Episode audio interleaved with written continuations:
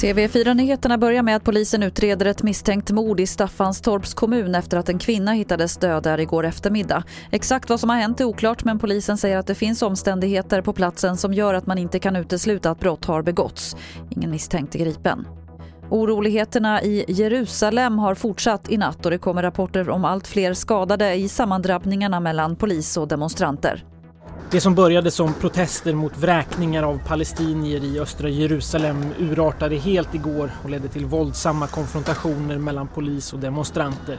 Hundratals palestinska demonstranter har de senaste dagarna skadats, likaså många israeliska poliser. Och i natt har oroligheterna fortsatt i en konflikt som alltmer liknar ett krig. Reporter här var Filip Jakobsson. Igår kväll greps en maskerad man med svärd i Åkersberga norr om Stockholm efter att ha hotat flera personer. När han skulle gripas upplevde polisen att han var hotfull så de sköt varningsskott.